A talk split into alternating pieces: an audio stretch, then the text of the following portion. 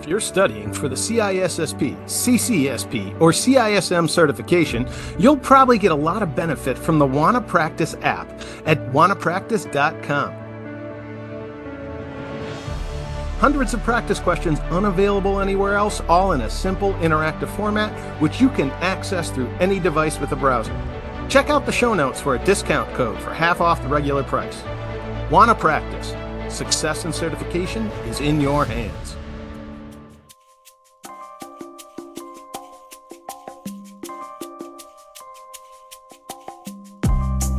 Hello, and welcome to another episode of The Sensuous Sounds of Infosec, where we discuss all things information, all things security, and all things information security. I'm Ben Malliso. And I'm Matt Snoddy. And I'm Rafael Fiedler. And gentlemen, it's time once again for another current events episode. But before we launch into it, we have the most important current event, the fact that someone gave us money. Woohoo! Yeah. I want to give a big, big shout out to Paul and Casey Kinder, huge loyal followers for a very, very long time, great friends of the show, sent some very nice feedback, but most importantly, put their money where their mouth is. Feedback's nice, cash is better. And Paul actually made a recommendation for an upcoming episode that I think we may follow through on. So thank you, Paul. Thank you, Casey. We all really appreciate that. We're much, much closer to our goal to buying a hot air balloon and having Raphty come over here to the U.S. How much? Surely that can't be that much, right? No, I mean, come on, it's a balloon. We've had those since it's 1784, was it? Yeah, but I think he's got to go the other direction. He's got to go around like China and Japan. I don't care. Prevailing winds. I'm not getting in it. I don't care how long it takes him.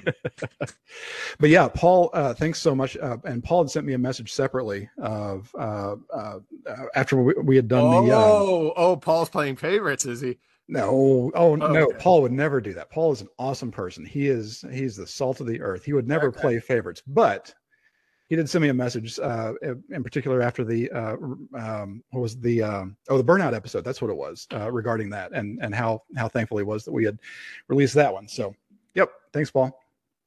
Thank you again. All sincerity. That's very cool. All right, so now for the current events, I want to launch with one right away. I know you all have topics you want to get to, but I love this one. This one was a July 4th decision, which is great. It makes it all the much better. A federal judge in one of the finest states of the union, Louisiana, bitch slapped the executive branch of the federal government and told them that they can no longer connive with online platforms to censor individual Americans as groups, or voices they just don't like. This was the result of a lawsuit of both Missouri and Louisiana's attorneys general suing Joe Biden, the White House, the executive branch et al., and telling them to knock it off.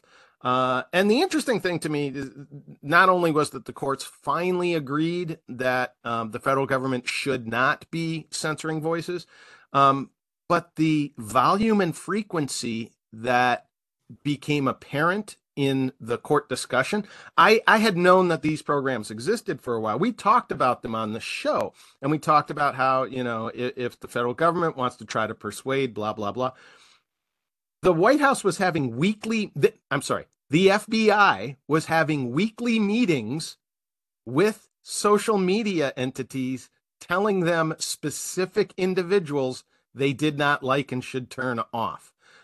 This went way beyond any presumption of inimical or impending danger to national security. It wasn't as if, oh, there's a bomb in the house, we have to turn off all the Twitter. No, this was just voices they didn't like, and for whatever reason, completely arbitrary and ambiguous.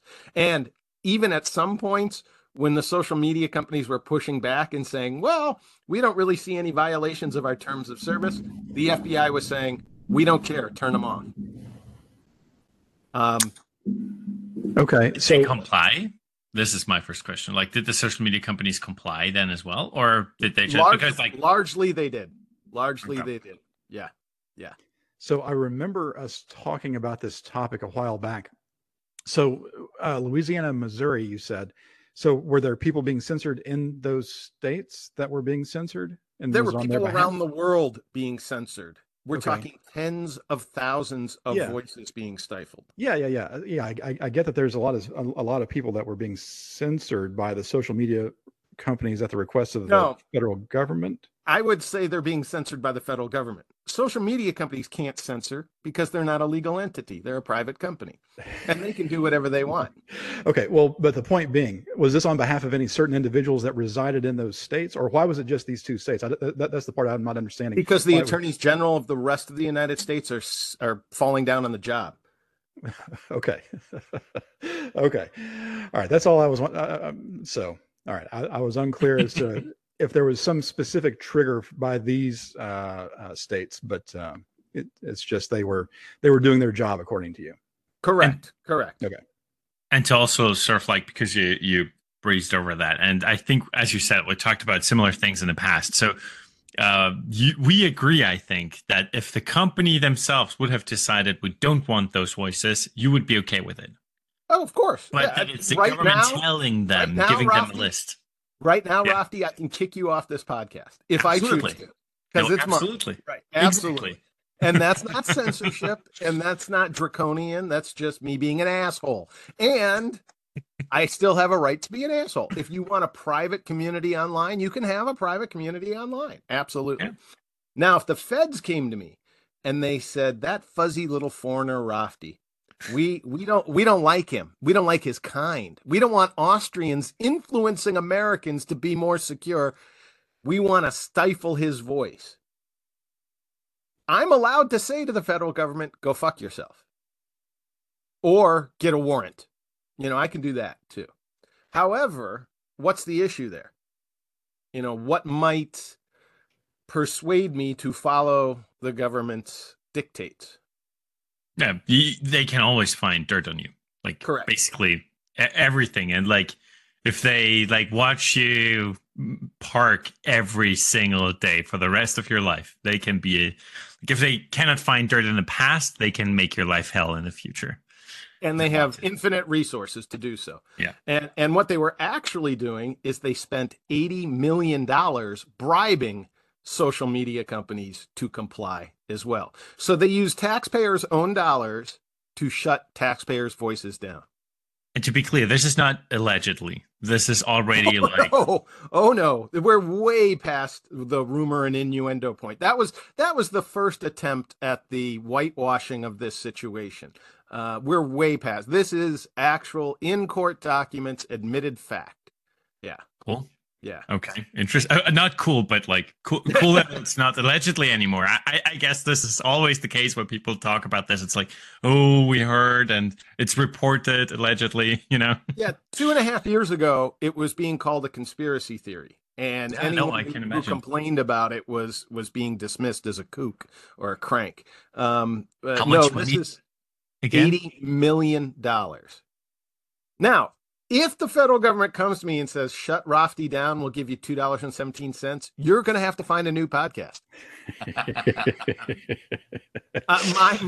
My price threshold for bribery is very low. If Paul Kinder wants me to kick you off the podcast, you're gone, baby.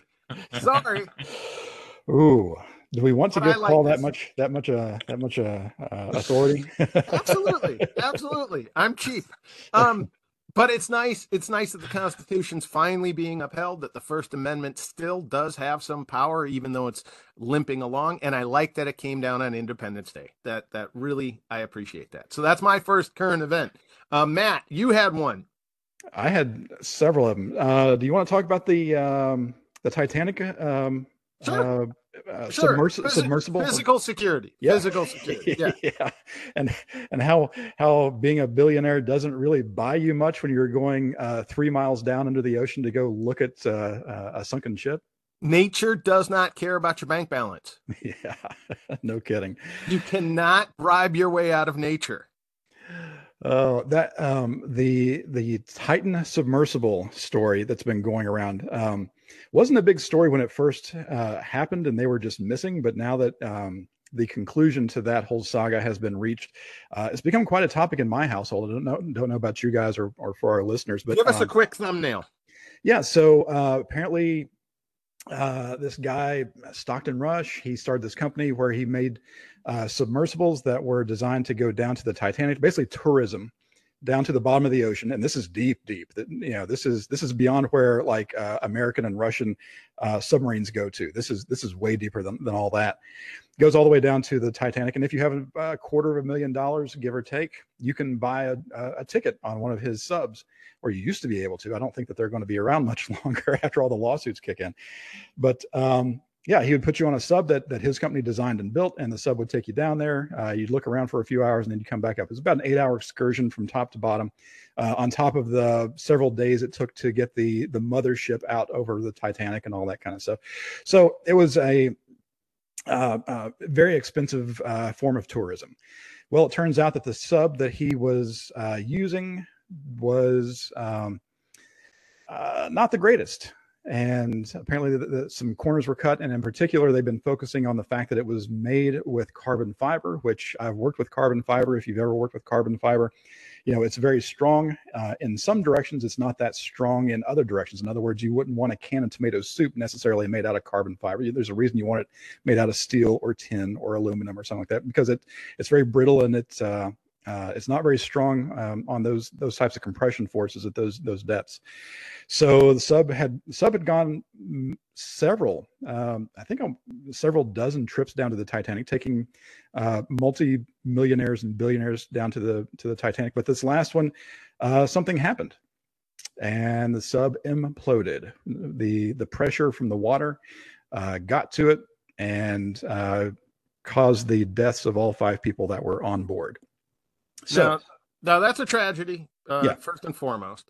I have seen quotes. Again, I don't know much about this. I don't know the details. Sounds like you know a lot more.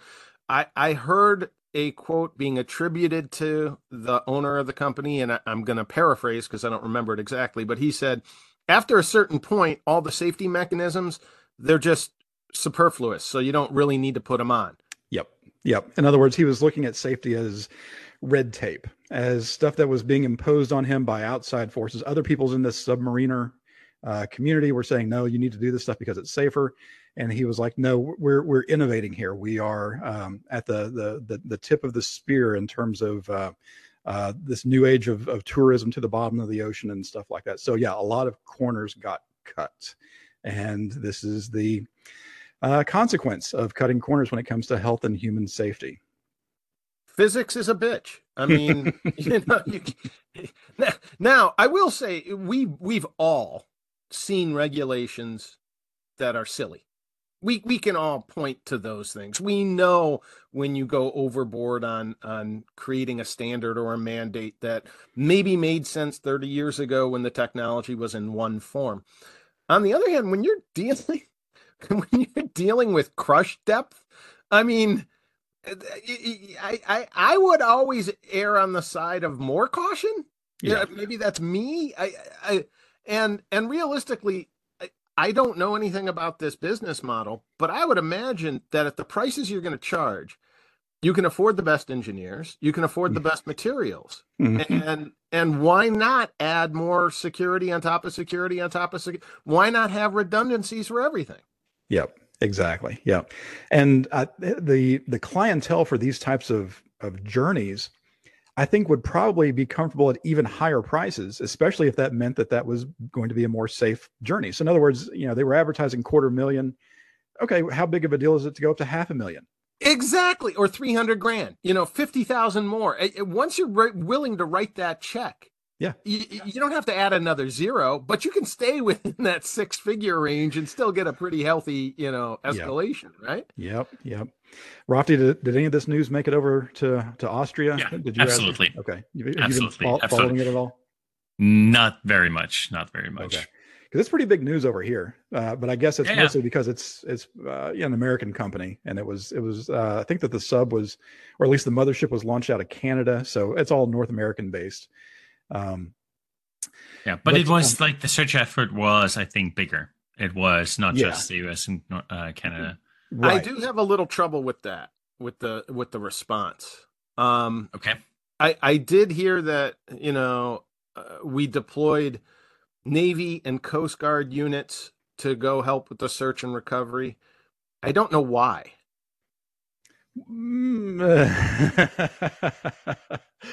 Well, I think that the argument could be made that, it's an extended training exercise. You already have all these people. I mean, you've got the assets, you got to use them at some point, and this is a real world situation you can use it for. I get that. Okay. But I don't think that they were deploying any assets down to the floor. Definitely no manned assets were going down to the ocean floor to try to do any kind of rescue. It was as I understood it, most of the Navy especially, most of their involvement was in basically kind of a forensic analysis of the hydrophones that are already in the ocean. The SOSUS line. Now, I think from what I understand also, and I have trouble discerning fact from fiction here. My understanding is the Navy knew about it 2 days before the news did. Yes. Because the SOSUS line picked up the sound of the implosion, as it does, along with whale farts and any other submarine activity. So that I understand, but I did hear that units were being deployed to the area more than just the interpretation of the data. Okay. Had you heard of that? I don't think so, but I would imagine if there were units out there, it was probably more in a support role, because I don't think that the Navy has anything. I think it was the Coast Guard. Okay, I think it was the Coast Guard search and rescue, and I think they were looking for surface debris, as you do, and human remains, as you do. Yeah. But I have trouble with a lot of these deployments in response to personal or private endeavors. I remember when the U.S. Navy was deployed to go find the wreckage of JFK Jr.'s plane. Right. Yeah, using taxpayer-funded assets to go after something that they did on their own private time and with their own private money. So, there's definitely an argument to be made there. And I don't know that I want to make that argument, especially with you, because you're going to be right no matter what. Or at least I think I will.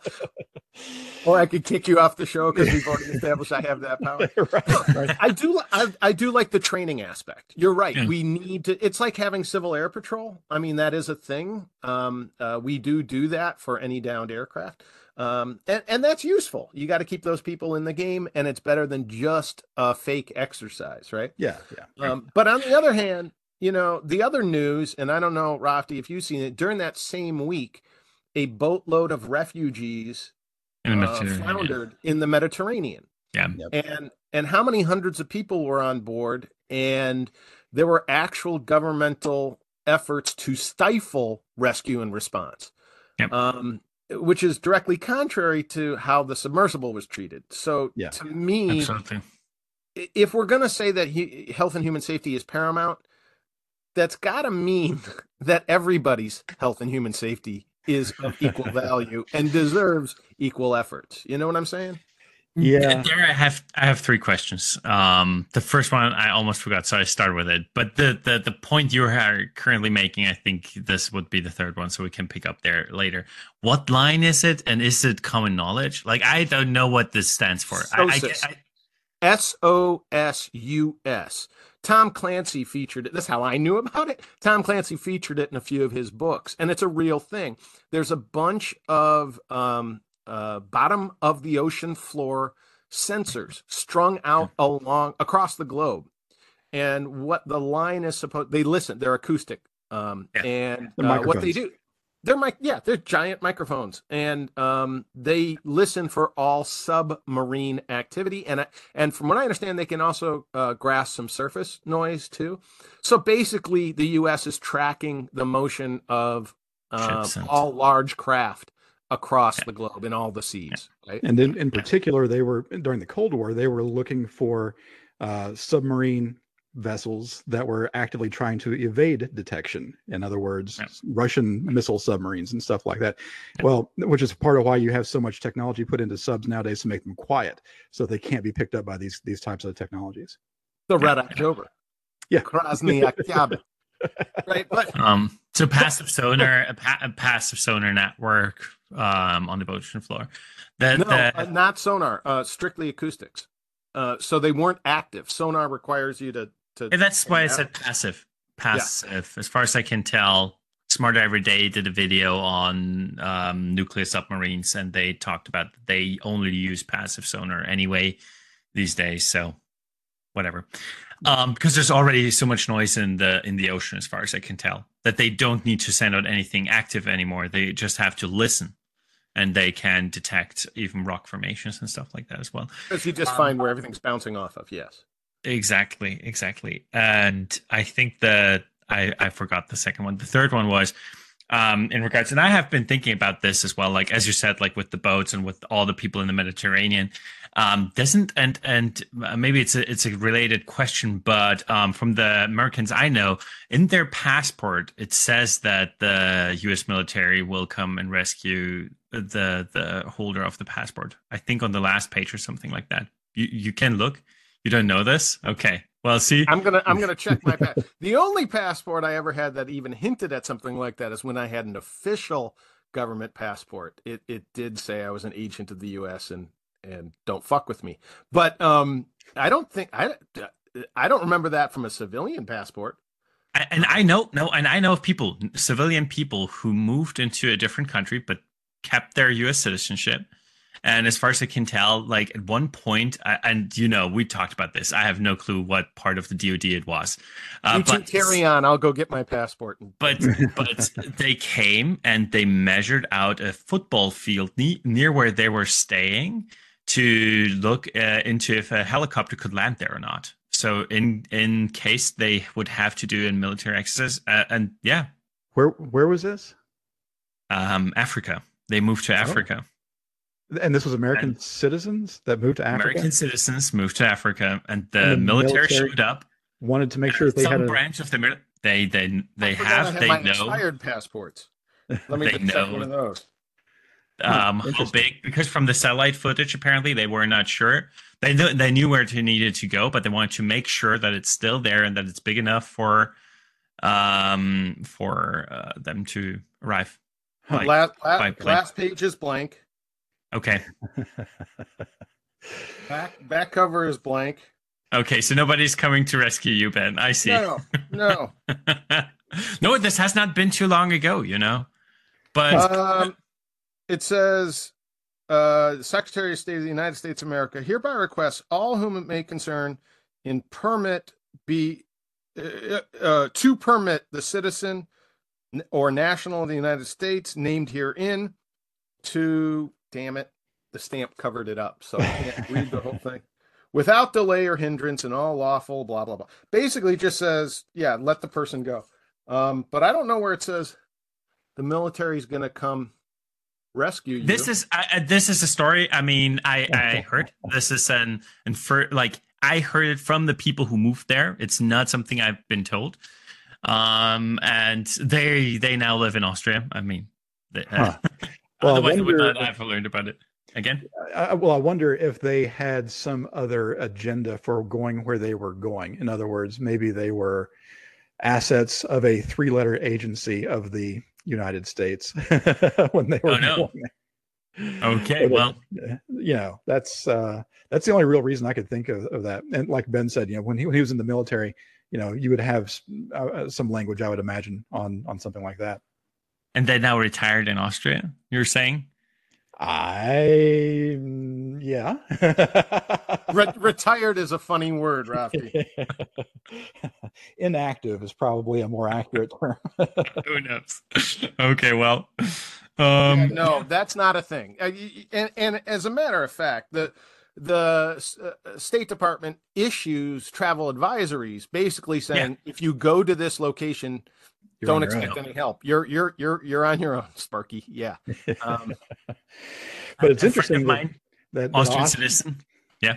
It's interesting that Austrians live under this myth that Americans can travel anywhere and expect to have a military chopper come zoom in and rescue them if they so need it. Yeah, but you know, I have been in some shitholes, and I tell you, I've actually reached out to the embassy to help every single time. You know what the embassy has said? Go to our website. I shit you not.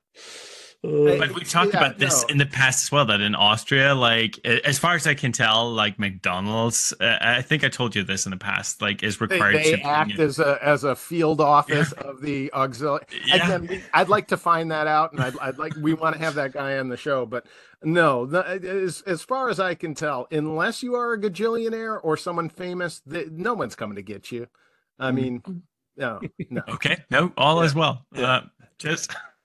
Just what I heard and stuff that I thought of. All right. Do you have a current event, Raphty, that you wanted to get into? I don't know. I mean, because we talked about the FTC in the past, you know. Oh, good. That's the next one I wanted to talk about. Excellent. Go for it. That they lost their court battle. Yes, they did. So Microsoft is now allowed to buy, like, basically they still have a couple of hurdles, but Microsoft is allowed to buy Activision Blizzard King. Yeah, that's just stuff in my realm, which I heard. That is absolutely correct. It was case number 23CV02880JSC. And Microsoft is now going to be a monopoly. There will be no other game manufacturers in existence, right? Because Activision they made all the games, right? No. Wait, no, but what? Why would the FTC try to prevent it if it wasn't going to result in monopoly? Because they already bought a couple big studios in the past, and so now they have all three. There's no more than three game manufacturers, but very big ones in the past as well. Oh, and to this day, there's no new games ever coming out. Is that it? Except owned by Microsoft. No, that's I understand and I agree. You know, I recently admitted to somebody that what my actual hope is that now maybe Sony will be like more open with their games as well, because Sony famously has much more first party titles which they don't port to Xbox or to PC or like Nintendo, but so you have a whole different thing.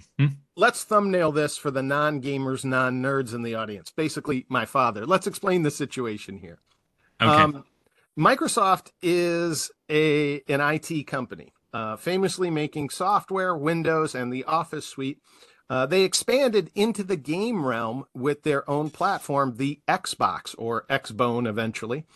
And I'd say earlier than that, because they developed DirectX. This is the reason why it's called the Xbox. And DirectX on Windows has been a thing. Whatever. They're now in the game realm.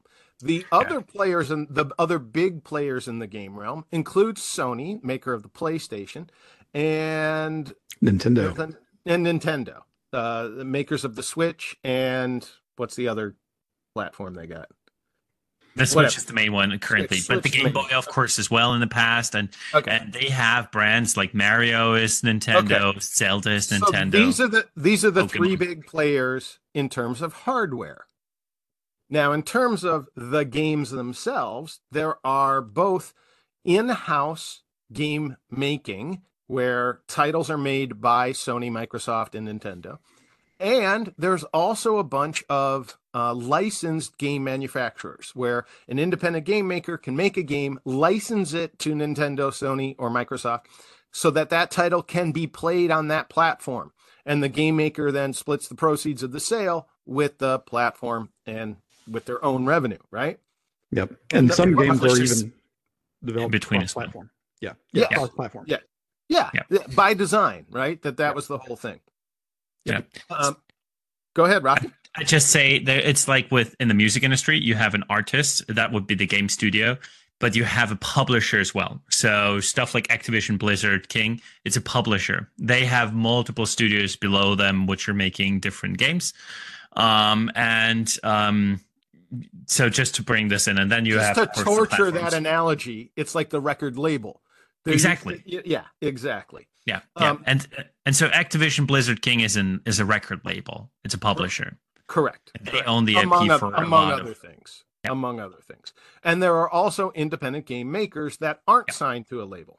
There's famously indie entities. And one of the other current events we're going to talk about in a moment, Steam is a release platform, a digital release platform, famous for promoting independent game makers. So there's all these different families at play right now. The big issue about Microsoft buying Activision, the question would be, would Activision's main titles, including Call of Duty, which is a first-person shooter, would it become an Xbone exclusive? And therefore, Sony would not have the right, and Sony owners, PlayStation owners, would not have a right to play that game. And would that fragment the game market? And therefore, would consumers be harmed? Because if I own a PlayStation, which I do, would I not be able to play Call of Duty unless I bought an Xbone? That's the FTC's argument, right? That's where we're at. Yeah. And the reason why Call of Duty is so important is because it makes so much money. Do you have the figures on the top of your head? I don't. I don't like Call of Duty, honestly. I think it's a terrible property, but it does make a fuck ton of money. Yeah, it does. I've played it not for the last couple of years, but in the past I did, and I think it makes like really like a lot of millions each year. You know, but we're talking billions, and yeah, exactly. And realistically, it was in the late 90s when the game industry surpassed Hollywood in terms of overall revenue. So even compared to movie making, gaming is far advanced in terms of actual dollars. And now we're way past the $1 trillion mark. It is a huge worldwide industry. Yeah. With that said, would you feel like your human rights were violated if you were never allowed to play an Activision title ever again? I mean, really? Really? This is some first world problems, right? I mean, absolutely. I mean, holy crap. This is what our federal government is investing time, money, effort, and energy doing. I just find the whole thing so absurdly, sadly, tragically comedic that it's ridiculous. There was an actual federal judge who had to listen to this crap. You know how long I have been waiting to play The Last of Us, or like Horizon, like Zero Dawn is out on PC now, but like the Forbidden West, this will take years to come to PC. Oh, that's another thing I forgot to mention. There's a whole other separate shadow market for PC gamers, right? Shadow market for PC gamers? PC is kind of treated differently than the platforms. It's a different licensing mechanism. It's a different creation mechanism. This I don't know, but the distribution platforms are different. Yes, yeah. So what you're saying is like a title like The Last of Us is not ported to PC. Is that what you're saying? It has been fairly recently with a lot of bugs and stuff like that. But no, it's a PlayStation exclusive, or has been for the longest time. And I still, even though the second one came out and then this series came out, I was never bothered to sort of like get that game or get a PlayStation to play that game. Yeah, and I haven't bought the Disney Channel so I can watch The Mandalorian. I still don't feel like I'm being oppressed. Yeah. Yeah, actually, you're right. Like, did the FTC get involved with Disney buying Lucasfilm? Wasn't this like, isn't Disney getting a monopoly? Yeah, isn't Disney a monopoly now in the media industry as well? What is happening there? It can't be a monopoly if I can take out a crayon and some paper and make a comic book. It literally cannot be a monopoly. See, the whole concept is just so bizarre to me, especially when it's intellectual property. If you wanted to buy them all and hoard them and not produce it, could Disney put them all in a vault and not sell them if it chose to? Sure. Yeah. It did with Song of the South. Yeah, and there was some other movie that just came out recently. That was a big hullabaloo about it because it was only on streaming for 46 days or something like that. And then they pulled it from streaming, and there is no physical way to get the movie. I think it was a Disney movie. I don't remember the name of it. All I remember is seeing the blurbs about it. It was something that was released only to streaming. It was doing horribly. They pulled it, and there is no other way to get this show now, because you can't buy a DVD of it. You can't stream it on any other platform, all that type of stuff. Why did they pull it? Because it was crap or what? Because I think if I remember right, it just was not doing well. So, you know, they track all the numbers of this stuff. And yeah, they just, I guess it was bandwidth or server storage space that they thought could be better monetized. So they pulled it. That, see, now that's bizarre to me. I can understand not producing a title even on DVD or VHS because there's some physical cost involved with producing and distributing it. There's some capital investment there. Yeah. Once you have the data loaded into your server, if no one's calling it with your streaming service, it doesn't really cost you that much more to store 10 gigs, does it? I mean, I guess. But I mean, Netflix does the same thing. Netflix rotates through shows. You know, if but that's due to licensing. That's due to licensing. No, but I think with Disney and with our attention economy, it's more like a thing. They want to be seen in a certain way. And if they have too many bad releases, then you start to care less about them. And I think with Pixar has suffered through this a lot. Maybe it is actually a Pixar movie you're talking about, Matt. I've heard that the recent Pixar movies are like not doing very well. And it has to do sort of like with people not caring about the brand anymore, because like Pixar used to always have a new story. WALL-E is not part of the cinematic universe or something. Yeah. Or Up, not part of a cinema. It's a one-time story. And the reason why you want to watch it is because it's a Pixar movie and, you know, they have great stories. And as a parent, you can laugh as well, even though your kid does not get it. So it's kid friendly, but parents sort of enjoyed as well. And that used to be an event. It used to be an event when a new Pixar movie came out, and it only happened like every 2 or 3 years.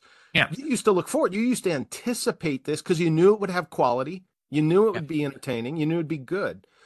So you're saying that now they've gone to mass production, the quality has dwindled, and they've kind of tarnished the brand? Is that what you're saying? This is where they're going, and I feel like why would they pull it, even if it's only 10 gigs and it doesn't cost them anything? Because now the reputation hit they would get from too many people seeing it and starting to care less is higher. Because they won't care about the next one either. That's interesting. What after that? And I'm not a marketing guru by any chance. That's not my purview. But I would imagine once you've released the shit bomb, isn't it too late? Isn't it taking it off the service? Haven't you already tarnished the brand? I don't know. I honestly don't get it. That's interesting. That's intriguing. Yep. But I'm really glad to see this. I'm really happy that private sector is allowed to do what private sector does, even if it means they're going to step on their own foot. I think that's great. If it ends up tanking Activision and Blizzard, great. I'm all for it. The marketplace of ideas will speak. Exactly. And there'll be somebody else to come along to make a new, game album label, whatever you want to call it. But speaking of which, this takes me to my next current event. Steam is discontinuing support for Windows 7 in about 135 days. Good. Now, why is this a thing? The only games that I play via Steam are the old games that I like from my younger days. I like the ones that were built for the XP and 98 platform, or even the DOS platform, the old MicroProse games. Sure. And what Steam had done is they had created emulators or adaptations so that those old games could be played on modern systems. Now, Windows 7 is not a modern system. I get that. But I've never been able to afford a gaming laptop. Gaming laptop usually costs around $2,000, whether that was in 1980 or whether it's in 2021. So I love using my Windows 7 laptop, which I keep limping along expressly for the purpose of playing these old 98 and XP games, because the Windows 7 laptop is so overpowered for those old DOS-based games. Steam taking that away is very sad to me. That's going to kind of end an era of when I had the ideal machine for playing those titles. But you've been around computers long enough to know computers are always ephemeral. They never last as long as you wish that they would.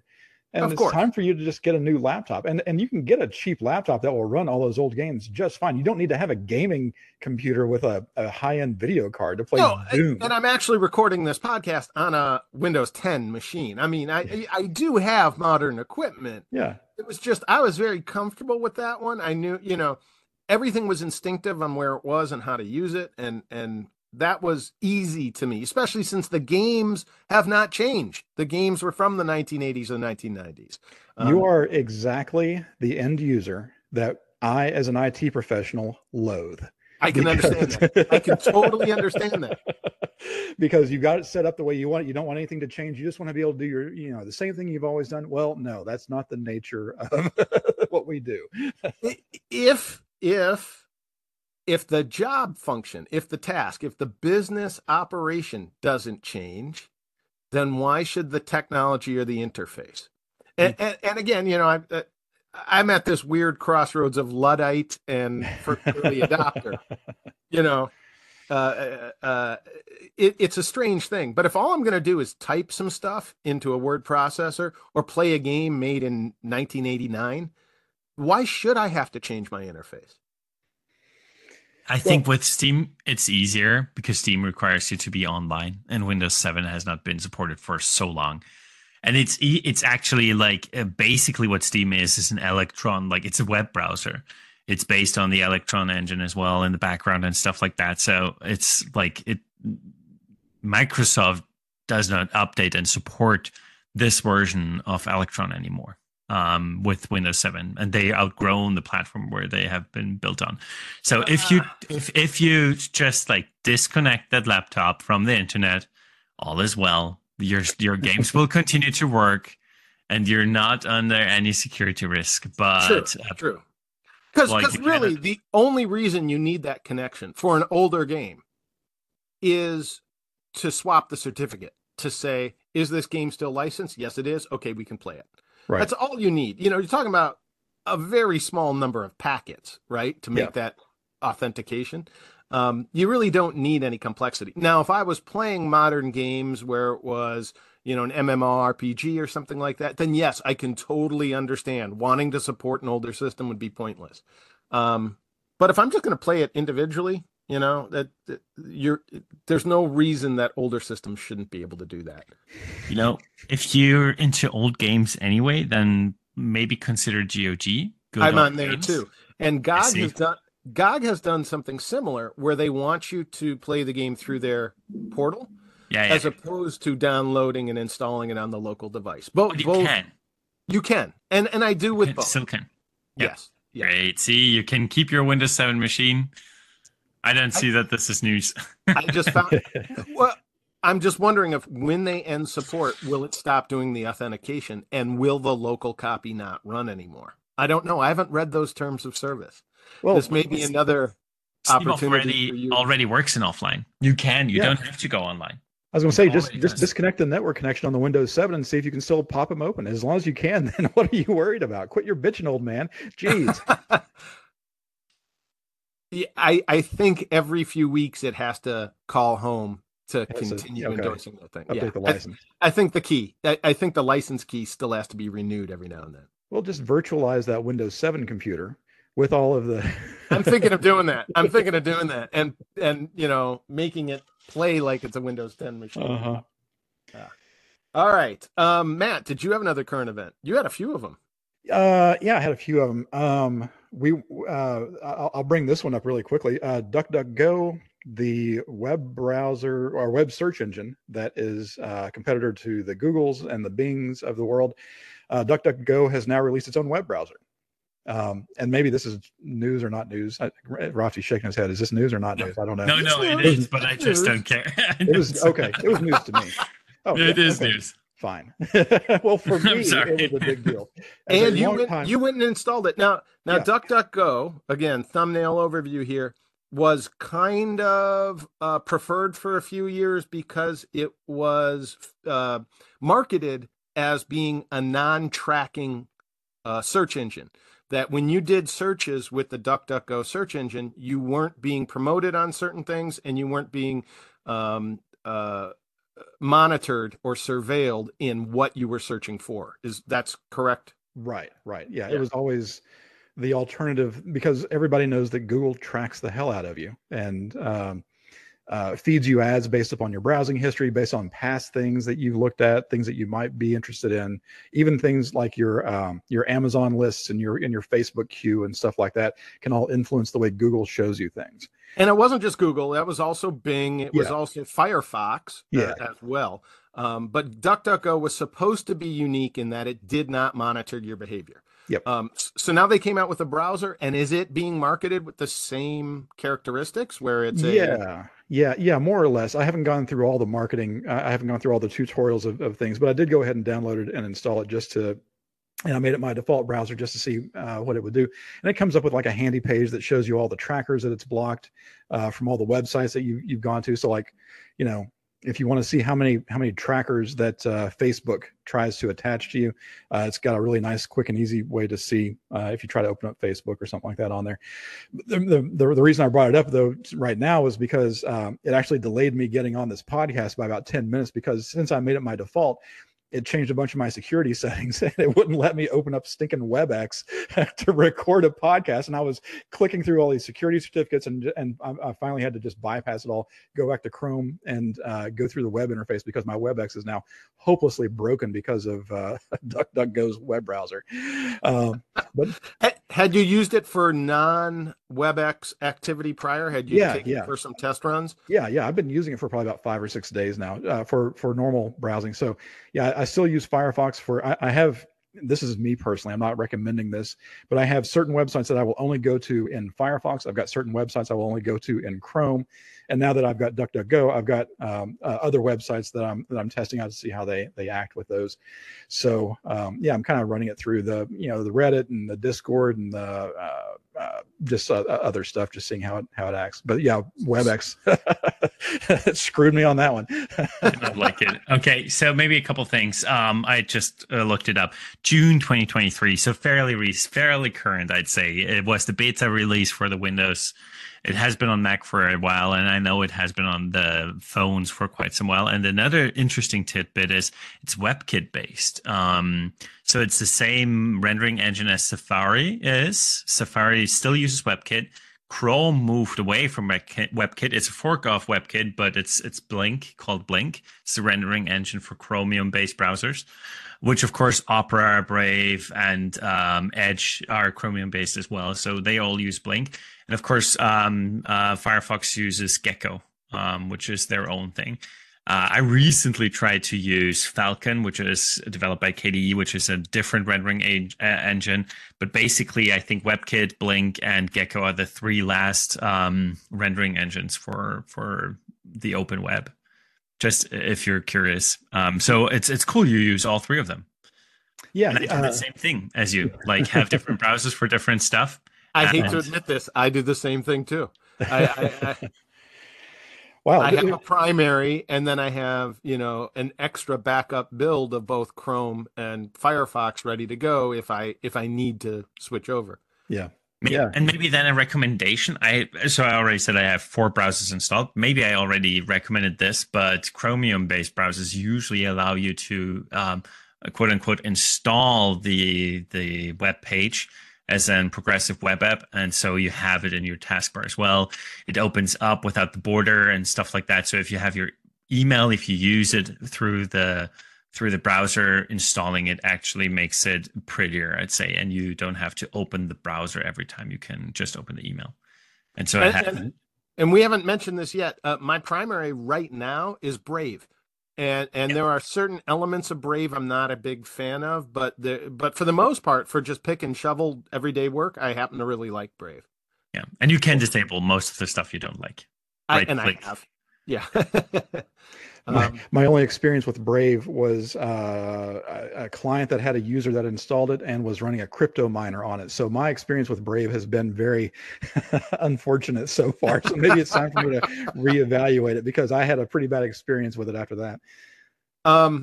Now, to me, it sounds, Raphty, like you would approve of DuckDuckGo's intentions because it seems to be doing a lot of the same things that kind of Portmaster are helping with, where it's pointing out the cookies and the tracking mechanisms, and it's blocking those things. Is that something kind of that echoes your life's work too?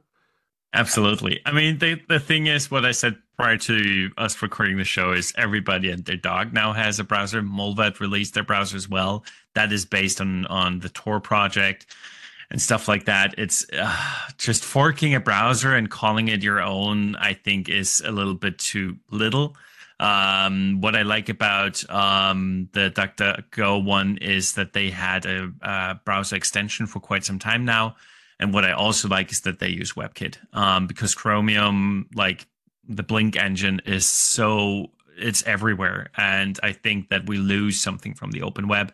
The more browsers just copy Chrome, you know. So, Raphty, would you say that there's enough diversity of browsers out there that if the FTC was to try to prevent EA from buying Mozilla, you would say, let them buy it. It's okay. There's enough other browsers.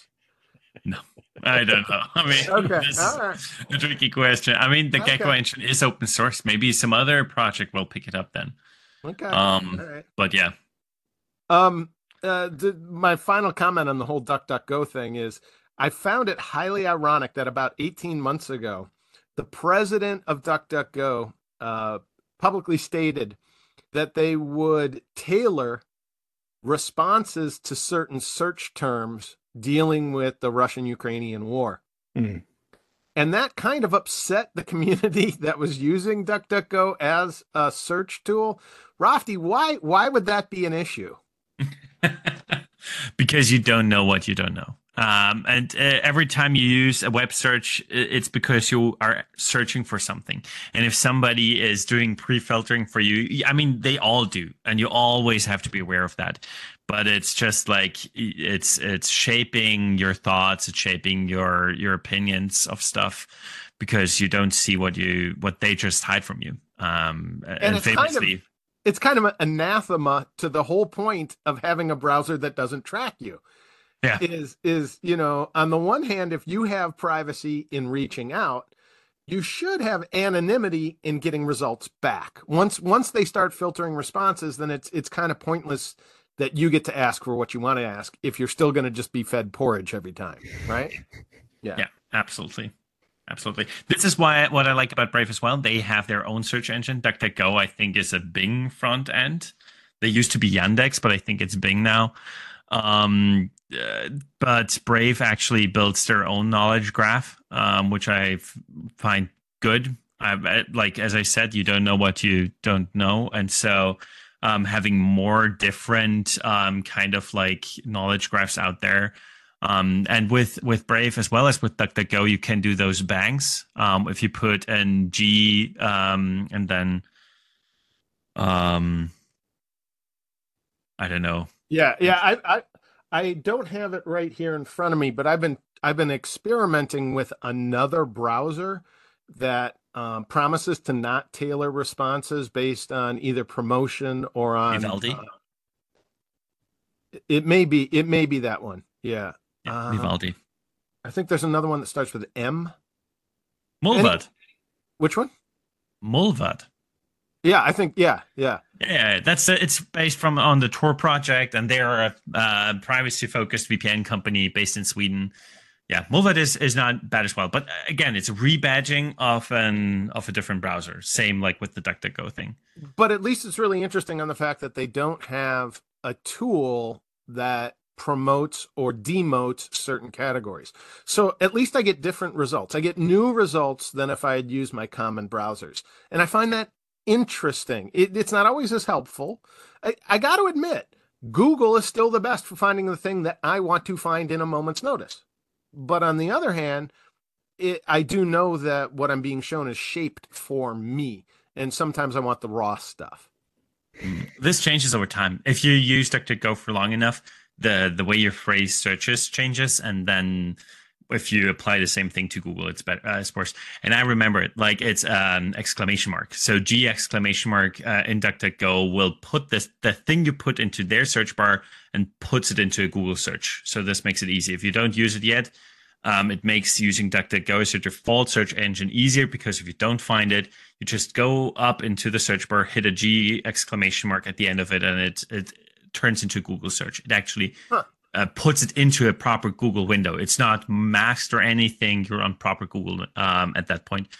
And you can do the same thing in the Brave search thing. If you put D exclamation mark, it forwards it to a DuckDuckGo page. And so my thing is, I'm in Brave search, and if I don't like it, I go to put a D exclamation, go to DuckDuckGo. If I don't like it, I do a G exclamation, go to Google. So interesting. This is sort of like the waterfall. That's very useful. Thank you. Yeah. Thank you. You're welcome. Learning new stuff. Matt, did you have another current event? I don't remember. Did I posted a list in Discord. I don't have it up in front of me. I don't think I had anything else. Maybe. BCDR. Okay. That was the last thing I was going to bring up, was just weather, climate change, and business continuity and disaster recovery. Because let me tell you, this has been a crazy summer in central Kentucky for weather. Central Kentucky doesn't usually get terrible weather. We're not a coastal city. Baseball-sized hail, right? Yes. That's unheard of here. And then back in March, that's what damaged my roof on my house, was the hurricane-force winds from a windstorm. It wasn't even a thunderstorm or rain or anything. It was just wind. Ripped a bunch of my roof off, and a bunch of my neighbors' roofs off as well. So anyways, all I'd say, if you're not already aware, we're in some weird times with climate. And I'm not attributing it to man-made or natural forces or anything like that. I'm not getting into that discussion, but things are happening. My Yankee forebears would say this is punishment for not having snow for so long. It all just kind of builds up, and then you get baseball-sized hail. Yep. So what we're seeing with a lot of our companies that we have as clients now is a lot more focus on BCDR, because they're realizing that a disaster recovery plan doesn't necessarily have to be for a hurricane or a tornado or an earthquake or an act of terrorism. You can just have the power knocked out in your quadrant of the city for a week, and all of a sudden you're scrambling because you're not able to do anything. And it doesn't really matter what the origin of the loss of the power was, whether it was a terrorist bomb or whether it was baseball-sized hail. Yeah. Your problem is you need power, regardless of why the power's out, right? Yeah. And even if you have power in your office, you may not have internet, because the internet company may be without power. Right, yes. So we've been seeing all that kind of stuff. So we've been reapproaching and rejiggering some BCDR emergency plans, and things like that for some of our clients, because they're realizing it's not just the big once in 100 year type things. Now we're starting to see more and more regular occurrences where you might be without power or without internet for a few hours to a week or more. And it's funny, because I think the infrastructure has become more robust but less flexible. And the problem with that is, if you go outside the normal operating range in any direction, no matter how robust it is, it goes down, or you can't utilize it. Whereas I think some of the providers are starting to add more flexibility and move away from the rigidity. What are some of the suggestions that you would have for a disaster agnostic BCDR plan? Well, of course, the big one is always redundant power in whatever form. So obviously you get your power from the power company, but if you can at all afford it, get a generator, ideally a whole building generator, something that runs on diesel or some other fuel source, so that you have at least a way to, if you can't run your entire office, at least get your IT infrastructure and your critical systems back online. The other thing is redundant internet. We're seeing a lot of more interest now for companies to have more than one internet provider. Typically, you would always get, back in the good old days, you would say you'd have a T1, or you'd have a DSL line, or you'd have a cable modem or something along those lines. Nowadays, people are wanting multiple internet connections from multiple providers, so they might... Okay, but Matt, realistically, in the U.S., in a metropolitan setting, you can have multiple ISPs, but what's the catch? They all have the same backbone. Exactly. They're all running on the same physical plant. Yeah. So how do you add redundancy for that? If you do, we do have locations where we have a sole internet provider for the entire county. In Franklin County, Kentucky, where Frankfort is, I'm looking squarely at you. They have a monopoly on their ISP right there, Frankfort Plant Board, the bane of my existence. They are the only internet provider for the entire county. So how do you get redundancy? So I got a client there that's there. And so what we do is we install a router that has a cellular backup. So it can kick into a cell phone service. Obviously, it's not the greatest. It's dependent upon the cell service being running as well. It's not as fast, but it's something. And sometimes it's all you need. And that's what you just do for the critical path. You don't expect everybody to be up and running when you go back to when you go into a business continuity situation. It's not for the marketing department. It's for the critical path that keeps your business going, whatever that business is, right? Right. Yeah, because have you considered any of the satellite uplink stuff as well? It's becoming more viable. Starlink is coming down in price now. And I love Starlink too. That looks like, talk about flexibility. That's about as flexible as you can get, right? Okay, Elon, calm down.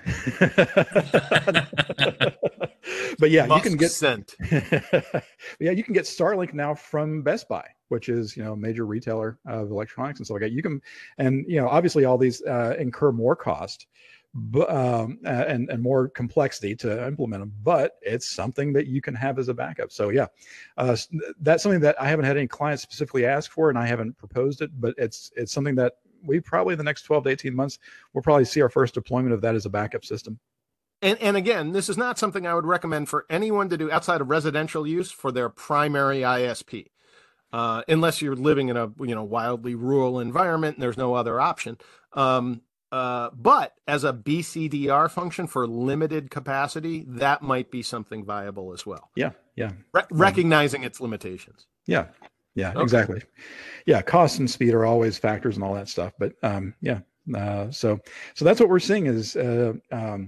You know, the joke back, 10 years ago was always, well, if the building goes up in flames and we've got bigger problems to worry about than restoring our data. Well, but there are other things to consider of just normal day-to-day outages that can cause pretty big disruptions. So, yeah. And realistically, if your city goes down in terms of power, none of your vendors or customers are going to anticipate that you maintain operations. That's an untoward expectation, and everyone's pretty understanding. But it's also worth knowing that one of the rules of BCDR is you never get the disaster you planned for. Yep. So you always have to have something that is disaster agnostic, that does give you that flexibility and that resilience. Cloud, as much as I don't like some of the aspects of cloud, it's great for BCDR purposes. It's a great way to distribute your data and operations across wide geographic areas. I want to say also that, as with all things, and as we talked about earlier in the episode, health and human safety is paramount.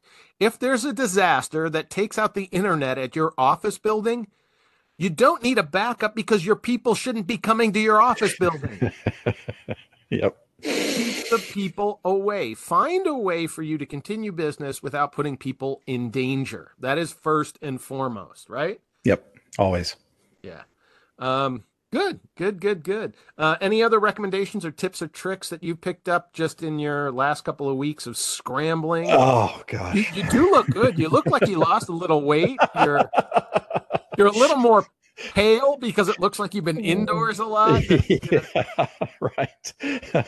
I've got a new step tracker on my phone, and I'm only getting like 800 steps a day because I'm barely getting away from my computer. No, I think that's one that's big, and the big stuff is just the redundant power, redundant internet, and then fail safes on stuff so that if it does go down, make sure it doesn't blow stuff up. Catch stuff on fire, things like that. I'll add one more for power. It's always important. You understand that there's limited fuel capacity on site, and that's good because you don't want to have too much fuel. Fuel goes bad after a while, and it's a huge flammable risk. But you want to make sure that your contract with your fuel supplier has in it a clause that as soon as your generator activates, your refuel is on the way. Because when that generator turns on, it's going to be hungry and it's going to keep sucking fuel. And usually we only have a 12-hour store of fuel on site. You want to have those trucks moving before those tanks run out of juice. That's really important. And you want to make sure that you're number one on the list for the delivery.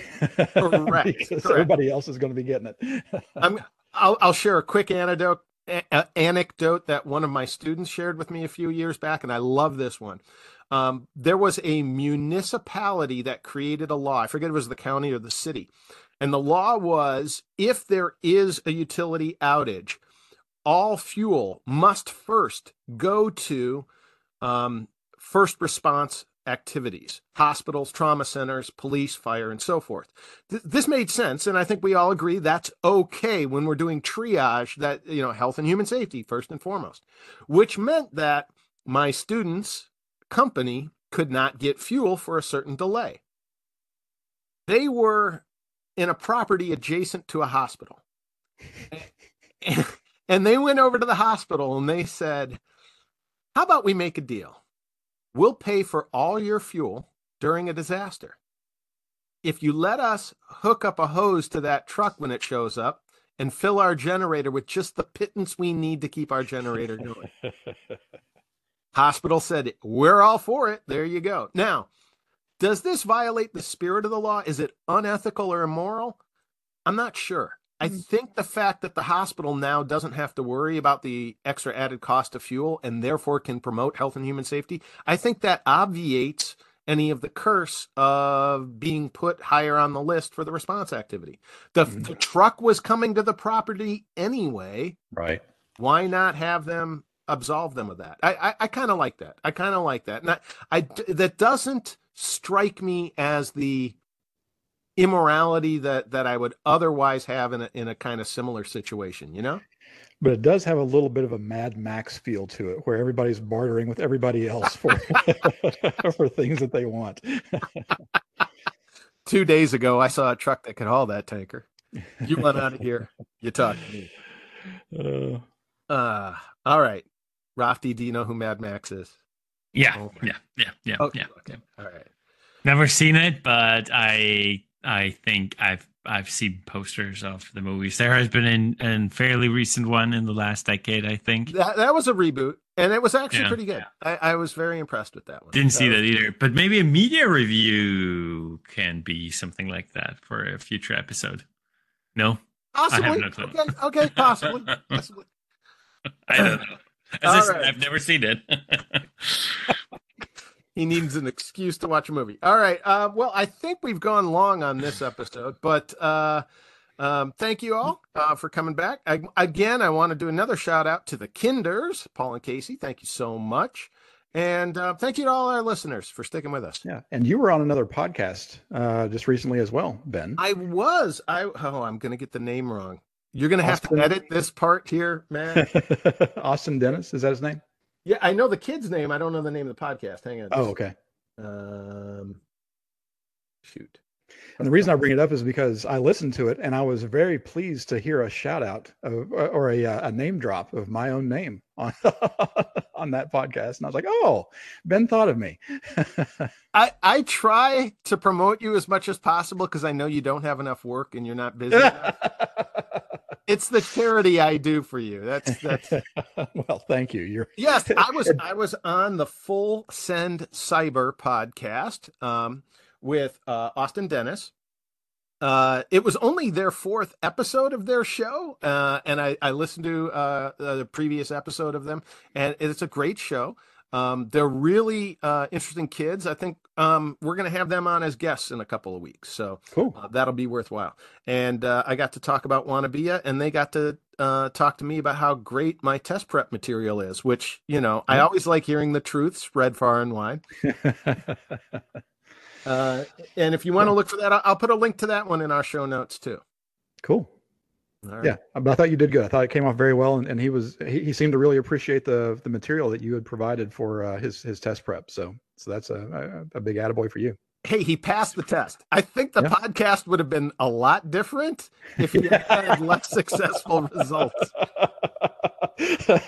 Yeah, assuredly. Those are the shows I don't go on. You know, I get invited to, and I don't want to talk to them. All right. Well, until next week, I'm Ben Malliso. And I'm Matt Snoddy.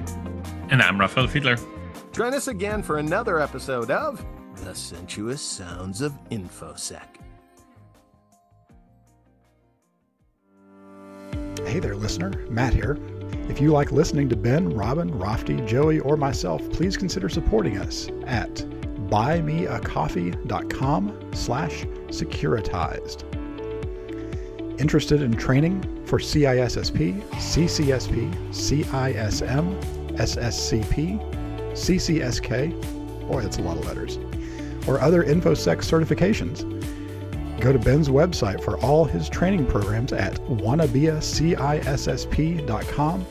That's spelled WANNABEACISSP.com. We are on Discord. Engage with us by searching for the channel WannabeaCISSP.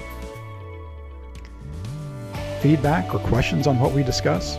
Send a good old-fashioned email to Ben at benmalliso.com. You may hear a shout-out or your feedback on a future show. We're all working professionals in the InfoSec industry, so feel free to link up with us on LinkedIn. Support Rafty's company and test drive their free firewall software called Portmaster, downloadable at their website, safing.io, spelled safing.io. Support Joey's company, Blue Edge Networks, at blueedgenetworks.com, and listen to Joey's podcast called Topic of Choice at topicofchoice.com. Join us on Reddit at /r/SSOI_fans. All opinions expressed in this podcast are personal and for entertainment purposes only. They do not necessarily reflect the opinions of our companies, affiliates, employers, guests, or even each other. No advice given here should be followed without consulting with a professional for any specific InfoSec situation you may experience.